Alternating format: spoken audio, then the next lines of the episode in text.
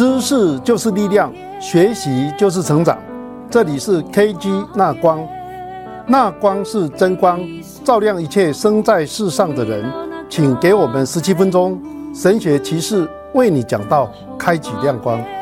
你的言语一解开，就发出亮光，让我们迎向真光照耀。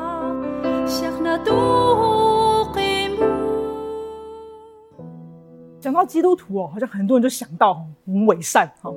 从历史的角度，我们来看哦，基督徒跟伪善好像这个关系是密不可分哦，是个常态现象哦。所以今天跟大家讲一个很短的一个故事哦，希望很短哦，就是讲到这个宗教改革传统以来哦，敬虔的代表就是清教徒。那大概是那个很著名的，就是清教徒就是以敬虔著称的一帮人哦。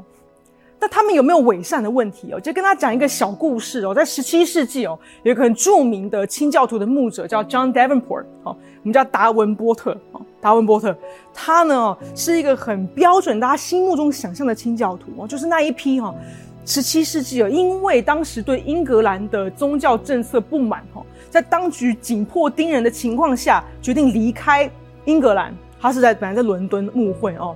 离开伦敦，先到了荷兰，然后辗转到新英格兰，然后就到北美新英格兰那边去建立一个自己心目中理想的教会哦。那达文波特后来就在一个地方叫做 New Haven 哦，纽哈芬。大家如果现在知道的话，是这个耶鲁大学的所在地，就是以这个 New Haven 第一代的殖民者啊，第一代的在当边在那边的牧者最有名的 New Haven 的牧者闻名哦。一六三八到八六八年呢，三十年的时间。哦，达文波特在纽哈芬做牧者，这些跨洋啊、到了呃新英格兰的清教徒哦，背负着怎样的社会地位跟期待？大家可能有一点点感受哦，可能听过，就他们有一个好名声哦，追求信仰，哦，追求敬虔的好名声哈，离开故乡，漂洋过海，出于信仰的缘故。甚至很多当时的人哦，不管认不认同清教徒的神学、清教徒的对于教会治理、对于礼仪的概念哦，但不怀疑他们对信仰很坚持哦，所以取名叫清教徒，对不对？清教徒是个贬义词哦，说他们自以为自己很清高，所以他们抛下故乡丰富的生活哦，对于达文波特来说是一个很好的哦，一个伦敦的一个牧区哦，一个教会哦，脱离自己的舒适圈。就去为了打造一个他们心目中更纯纯净的理想的社会跟教会，对不对？好，所以这样好像达文波特这样的领袖呢，更是许多哦气味相投哈神学立场接近的基督徒的一个道德模范，一个属灵的榜样哈。但是这个达文波特啊，这个新英格兰殖民的大佬哈，清教徒的领袖，在晚年出了一个大丑闻呢。一六六八年的时候，就当时的达文波特已经七十一岁了，他已经在纽哈芬哦服侍了三十年的时间，自己打造了教会哦。当时呢，他收到了一封从波士顿第一教会，波士顿有不止一个教会，当时的取名就比较没有创意哈，第一教会、第二教会啊，第一教会寄信给他所在的地方纽哈芬呢，邀请他去波士顿牧会。这个七十一岁的老牧者看到这封邀请信函呢、啊，事业心大发。哦，这个波士顿在十七世纪啊，几乎像是一个新英格兰首都的存在哦。它是当时的政治、经济、文化、宗教的一个中心。哦，相比之下，New Haven 哦，纽哈芬在各个方面都输人一截哦。达文波特可能出于自己个人强烈的欲望，决定无论如何我都要接下这份邀请。可是问题来了。在清教徒在新英格兰的一个治理的模型哦，教会如果不愿意他走哈，他是不可以走的，这是教会治理的原则。哦，牧者跟他的教会是一体的，所以他必须先取得纽哈芬教会的解职同意书，才可以自由的到下一个教会当牧师。而且不只是纽哈芬不愿意，波士顿第一教会对于要不要请达文波特也很分裂。哦，所以达文波特的这个丑闻呐，我们接下来讲的这个他的说谎的方法。就可以看到，不管是清教徒也好，基督徒也好，有说伪善哦，有一种所谓的基督徒的伪善，他有他自己的技巧，他自己的步骤。第一个步骤是什么？就在神面前谦卑顺服哦。我在祷告中安静等候神的带领，神是主动的，不管发生什么，我都是被动接受的。哦，第二点，诉诸我的良心哦，在神面前自我省察了，我有无亏的良心，我不停的反省，发现我的良心是好的。啊，第三点是什么？就是神的护理，不管发生什么事啊，不管是好的不好的，不管结果是好的还是不好的，这都是神的安排。那我就安静谦卑的接受吧。你也应该安静谦卑的接受。所以不是说这些观念是错的哦。恰巧是因为这些观念哦，脱离现实的处境呢，可以说是属灵的原则哦，对不对？哦，但是我们可以很巧妙的使用这些看似正确的原则，进入这些步骤跟思维，来合理化很多连非基督徒都知道是错的事情。所以达文波特怎么成为波士顿教会的牧师呢？第一，他说我要搬到波士顿，你先让我去啊，我去查验神的心意。那如果纽哈芬你们真的不同意，我最后再回来嘛？我再回来，我没有要走哦，我只是去查验神的心意哦。啊，但是同时他在他的这个写给波士顿的信里面说，我已经是自由身了。我跟纽哈芬在创立这个教会之初就已经说好，我有自由选择离开的权利，并且在书信里面讲到说，我有从神来的感动，要到波士顿服侍哦。第二个，到了波士顿之后，有很多人反对他嘛，哈，很多人质疑他怎么就来了啊？他到处去讲到，多次提及自己怎么样无愧的良心。他说：“人呐、这都是有这个史料在在案的啊，人不应该追求超越他们理解所范围的事情。我也没有去追求那些比我更高的事情啊。所以，虽然许多波士顿人反对哦，啊，但是呢，达文波特跟支支持他的人呢，一直告诉反对派说是你们要保守。”从神来的合一啊，哦，最后因着多数人的声音哦，波达文波特就暗慕了。但是这又又来了一个问题哈，如果你暗慕了之后呢，其中一个重要的步骤是你要出示纽哈芬的解职同意书给全教会看。可是这个同意书从头到尾都不存在啊，哦，所以达文波特呢就在这个一而再再而三的哈，跟他在波士顿的支持者呢去跟纽哈芬要这个信，你要他说。已经同意让他离开了，但是纽哈芬怎么样呢？至始至始至终都不愿意哦，甚至在信中直言了：达文波特都已经被你们暗立了，我们纽哈芬怎么可能解职一个已经被你聘用的人呢？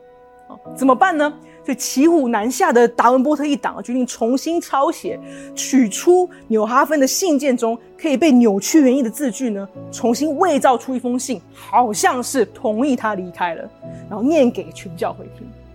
这样的一个丑闻，在隔年的九月，一六六九年的爆发，被大家发现是假信。当会众真的听到了真实的来信的时候呢，这件事就爆发，传给各个教会知道。很多教会的牧者跟反对派呢，就公开谴责波士顿第一教会的领袖，包含达文波特，呃，这样的一个行为。但达文波特自始自自始至终啊，反对哦，说自己没有刻意误导，我只是拿掉了一些不符合事实的地方哦。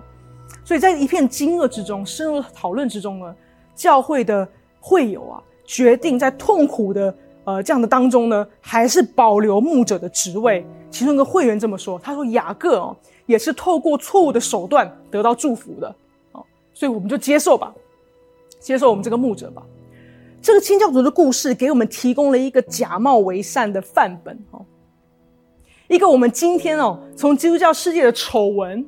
到我们个人的经验都可以看到的一个规则，就是伪善哦，跟敬虔哦，往往就是一线之隔。而我们的思想跟我们的行为，有时候就是在一念之间。过去的清教徒让人觉得特别伪善，我今天的基督徒让人觉得特别假哈。很大一部分在于我们把追求圣洁哈，把追求神的心意放在我们的嘴边哦，但我们免不了一个事实，是我们仍然是罪人。我们还在与罪挣扎，所以我们总有被看破手脚的时候。这带给我们两个功课哈。第一是什么？就第一，当我们认定神的带领跟保守的时候，不等于我们可以忽略我们的身上的罪恶，跟教会的罪恶。第二个什么？在追求成圣的过程当中，要正视我们自己的罪，在不完美里面看见基督的恩典跟公义。就第一，认定神的带领跟保守，不等于。可以忽略罪恶，这什么意思？哈，意思是圣经上说，神在万事上掌权哦，在万事上互相效力，要叫爱神的人得着一益处。不等于我们所犯的错就是神所喜悦的，也不等于我们可以合理化错误的行为哦。所以，我们回想达文波特的故事啊，雅各也是透过错误的手段来得到祝福的。这些支持达文波特的人说的是什么？他说的是：我巧妙的利用了这个神学的概念，来转换成一种政治手段的语言。神能够使用罪跟错误成就他的旨意，使自己得着荣耀吗？啊，圣经上好像有告诉我们很多例子是可以，对不对？约瑟曾经对着他的哥哥们说：“哈，你们从前的意思是要害我。”哈，创世纪第五十章了啊，你们从前意思是要害我，但神的意思原是好的，要保全许多人的性命，成就今日的光景。哈，圣经上也多次提及啊，神使用以色列的敌人啊，这些都不信的，来管教他自己的儿女，来成就神的旨意跟公义哦。而历史上最独特的例子哦，可能是怎么样，在十字架上的耶稣。是不是？哦，把耶稣钉上十字架，这些人犯罪吗？哦，他们的野心，他们的哦腐败，哦，甚至是他们的邪恶，呃，可以被合理化吗？因为这是神的旨意要发生的事吗？他们可以得到赞美吗？所以基督徒哦，有一种合理化犯罪的方法。当我们知道神学的时候，尤其是属于我们这种信神的人哦，我们有一种合理化犯罪的方法，是非基督徒做不到的。以神的主权哦，来替人的软弱背书，这不是圣经的教导，这是逻辑的一个误区哦，是不是？所以，我们怎么反思哈？这种所谓的基督徒式的伪善，是不是在我们的日常生活中不知不觉的成为我们自己的信仰的文化的一部分哦？哎，对，这个牧师很会霸凌别人哦，很强势，很凶哦，爱到处乱骂人哦。但是神就是使用他这样的个性来叫人悔改啊。哦让人很多人信主啊！哦，他这么强势，所以我们都得到鞭策哦。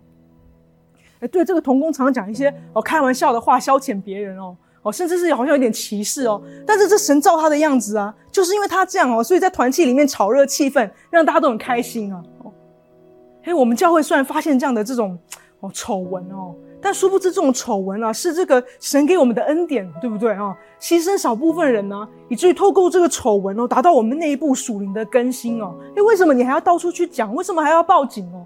你这么做，如果使人跌倒离开教会，神的工作会受亏损哦。所以，我们也可以问我们自己哦，这算不算是一种基督徒的伪善呢？是不是正是因为我们认识神，所以我们可以用这种基督徒文化里的语言，选择性的对付罪，甚至是美化罪？就从一个角度来说，哈，如果我们在我们自己身上看到这些影子，当然可能可能让我们很挫败哦。但是我们可能从另外一个角度想，这可能是很自然的，甚至是不可避免的，因为我们是罪人，在罪人的状态下跟随基督啊。所以我们怎么找到那个出路呢？要回到基督的里面，他是我们的解药，是不是？所以这是我们讲到第二点哈，直面我们自己的伪善哈，这是我们每个基督徒要承认的罪。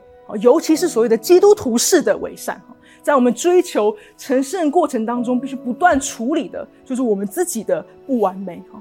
所以我们要怎么样的祷告承认，对不对？不单有罪哦，而且我们是在蒙恩成基督徒之后，还继续利用圣经的话，利用基督教的语言来包装自己，隐藏自己的软弱，用神的主权、他的保守、他的美善，来合理化自己或其他人的错误。所以，我们怎么样呢？在承认这样的伪善之中，来看见基督的恩典跟公义。哦，清教徒有个很有名的一个牧者叫 Richard Baxter，哦，巴克斯特，哈，他说人假冒伪善哦，有好多动机，可能是讨好别人、讨好家人、朋友、父母，也可能是讨好在上位者，哈，老板、老师、牧者、领袖，也可能是保护我们自己的自尊心，保护我们的名声。但他说啊。除了这些理由啊，或是掩盖你的这个野心啊、犯罪的事实之外，还有一个更根本的普遍性的理由是什么？是因为我们要安抚我们内心的罪疚感。没有人比你更了解你自己了。你做过的事、你说过的话、你的动机，哦，不管是贪心、利益、嫉妒，甚至对别人眼光的害怕，我们都知道，我们没有人家说的好啊。我们都知道我们自己的软弱，我们最黑暗的想法。我们曾经做过的事，想到又觉得汗颜，觉得很很丢脸，很羞耻感哦。我们装，就是因为我们知道我们自己不够好啊。我们摆出敬虔敬虔的样子哦，因为我们知道我们自己有罪。我们用神的美善跟护理来合理化教会中奇奇怪怪的事情哦，是因为我们知道哦，有奇奇怪怪的事情在发生。所以尾声的解药在于诚实的面对我们自己哦，因为我不够好，我是软弱的，我是罪人，但神是美善的，这是福音的基本命题，对不对？哦，正视自己的虚荣心，以及虚荣心背后的自卑感跟罪疚感，我们才能够因为基督的生，因为他的公义，因为他的受死跟复活，真心的感恩。而得到因为福音油然而生的欣喜跟满足感。当我们得到那样的一个真正的欣喜，因为我们对罪的认识够深哦，我们就进而从这个世界上的竞争，从我们内心中最深处深处的羞耻感当中得到解放。所以保罗说：“我断不以别的夸口，只夸我们主耶稣基督的十字架。因这十字架就我而论，世界已经钉在十字架上；就世界而论。”我已经钉在十字架上，因为我们都藏在基督里，以他十字架做我们的安慰，以他的公义跟恩典夸口。